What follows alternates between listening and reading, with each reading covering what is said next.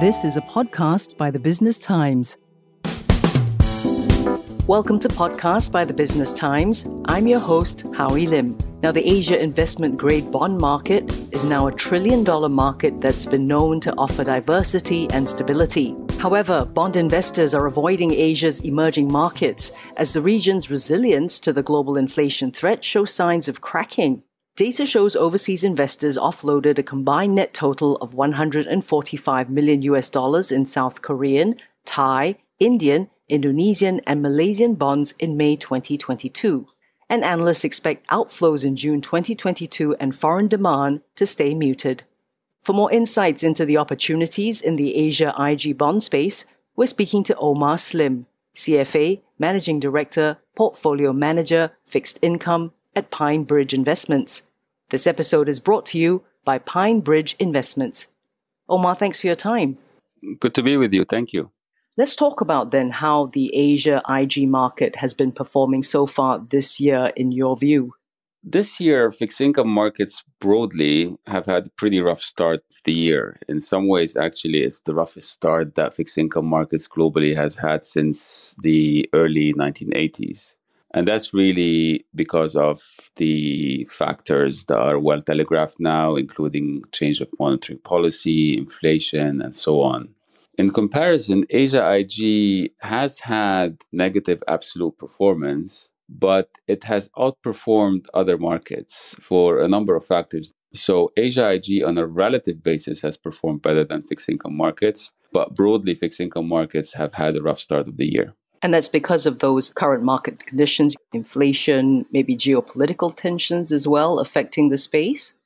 Yes, I think geopolitical tensions are not helping, but I would say primarily it's driven by the fact that monetary policy is going through a very major, very sharp U turn. As you know, monetary policy for a long time was very accommodative, ultra accommodative, pretty much everywhere in the world and then inflationary expectations and then inflationary pressures rose quite abruptly.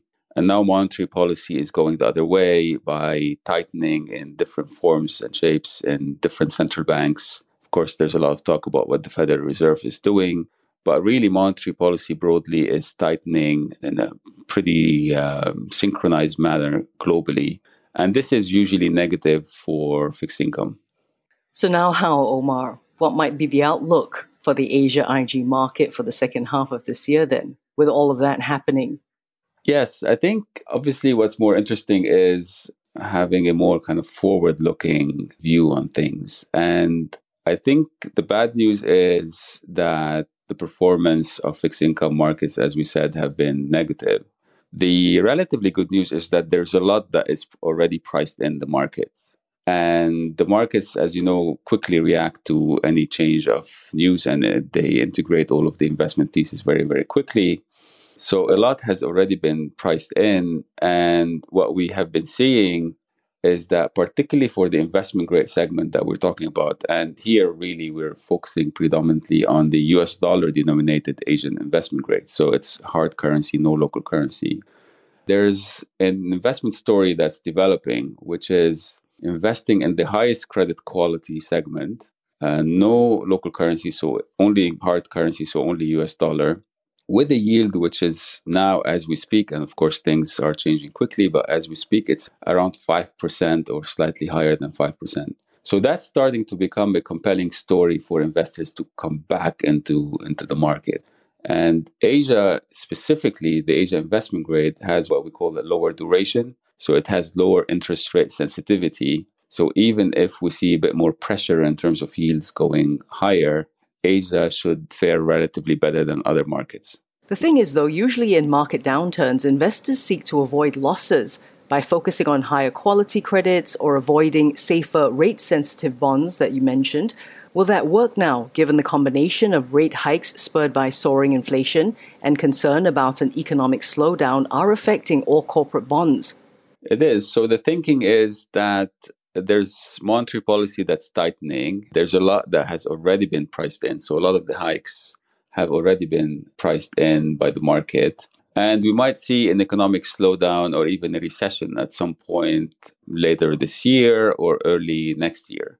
And that's usually will put pressure on, on some on, on corporate spreads. So the Asia investment grade segment is interesting in the sense that it invests um, only, so we're investing only in the highest credit quality, which usually would do better than, for instance, some of the lower credit quality, the high yield segment. And it has a lower duration, so less interest rate sensitive. So even if yields continue to be under pressure, it should perform relatively better. And also the fact that technicals in Asia tend to be stronger. And what we mean by technicals we see relatively limited issuance, so new bonds that come to the market compared to the demand that we see. As you know, Asia is a growing money pool, and that obviously has an anchoring effect into, into the market. And we see it already, even in a year like this, where the performance has been generally poor.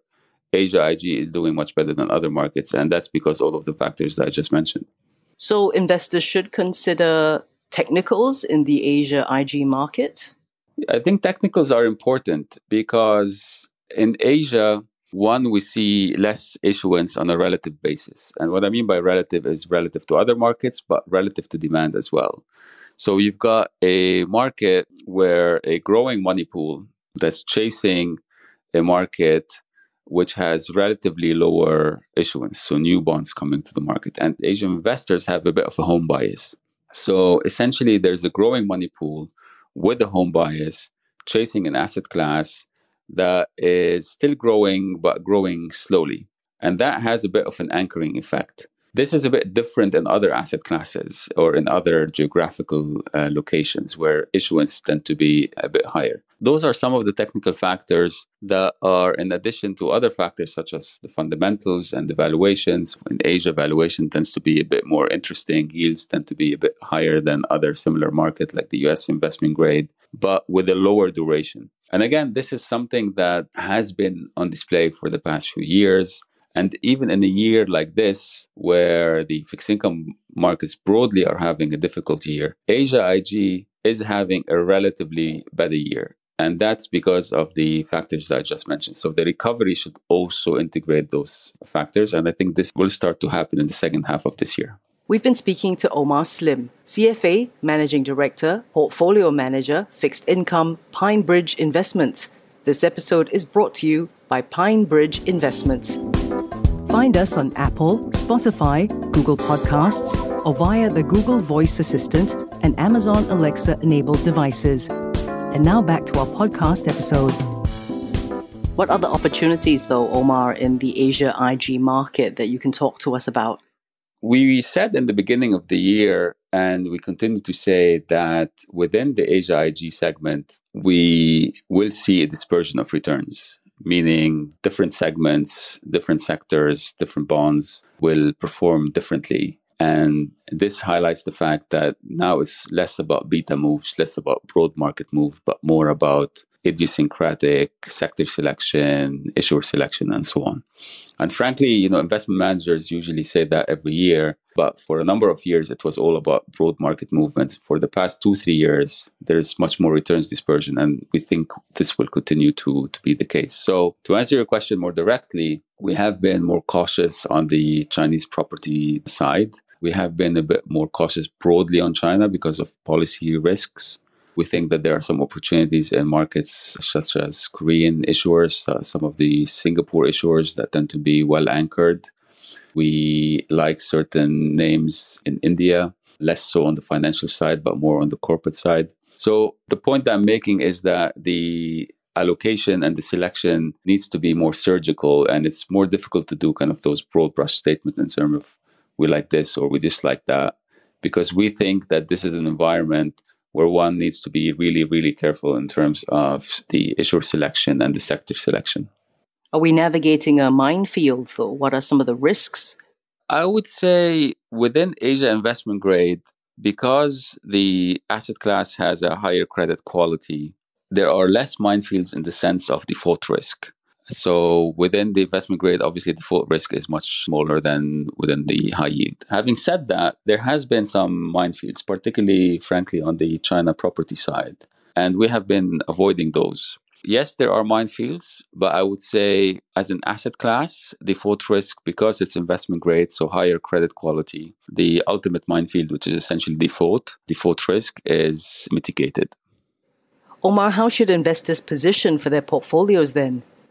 I think Asia IG is an asset class that has valuation that is interesting in the sense that the spreads tend to be a bit wider than other asset classes. It is of the highest credit quality, so this is a pure investment grade allocation. Technicals are quite strong. Interest rate sensitivity is lower. So, an environment like the one that we're in, where interest rate risk is quite high, you would want to go with an asset class that has lower interest rate sensitivity.